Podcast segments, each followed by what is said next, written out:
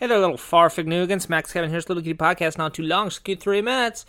So uh, I, I am a, I'm a sort of a fan of Jordan Peterson. I don't know if you guys know Jordan Peterson. I was uh, he's like uh, you know he's he's so hot right now. You know he's hot. He's everywhere. You know he's on he's on the TV. He's on the YouTubes. He's just he's everywhere. You know he's on the everything. You know so he's uh he's, and he's Canadian. You know he's the most famous Canadian since Alex Trebek. You know anyway uh so I was watching this old interview with him like you know before he got super famous and he was he was on the news and they're talking about like all these uh, different gender pronouns, you know, and they, they list some of the gender pronouns. It's like it's like zer, whatever. And then and I noticed one of them one of them is z. One of them is z, and they they clearly just stole this from German.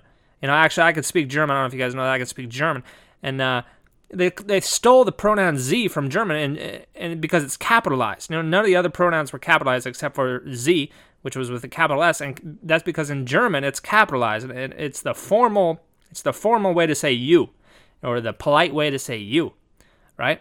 And then and then they have the the uh, the object form, right? So so for example, you know, I I me I me, right? And he him, uh, her and she her, you know. So this the, you know this is the nominative and uh, objective form of, of the pronouns, right? And so th- they copied z from German, but then the when when it's not used as a subject in the sentence, it's like zer, z and zer.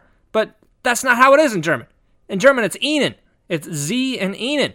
And what, what what's going on, trans people? What you can't you what yeah? If you're gonna copy pronouns, you you gotta copy both. You can't just you can't just steal a word from German and then not steal its its form as an object. You can't just make it up another. What what what are you doing? What you guys never studied language before? I mean, come on. I mean, I don't really care. I don't really care if, if you cut off your dick or whatever. You wear a dress. If you if you want to be called Nancy, I no nobody no one even cares about that stuff. You know.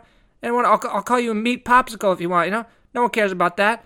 But you know what I do care about? I care about the the integrity of language. Okay. And if you're gonna steal German words, you, you got to steal both. Okay. You can't just you can't just change change the change the German grammar to make it an English word. Okay. That's not how it works.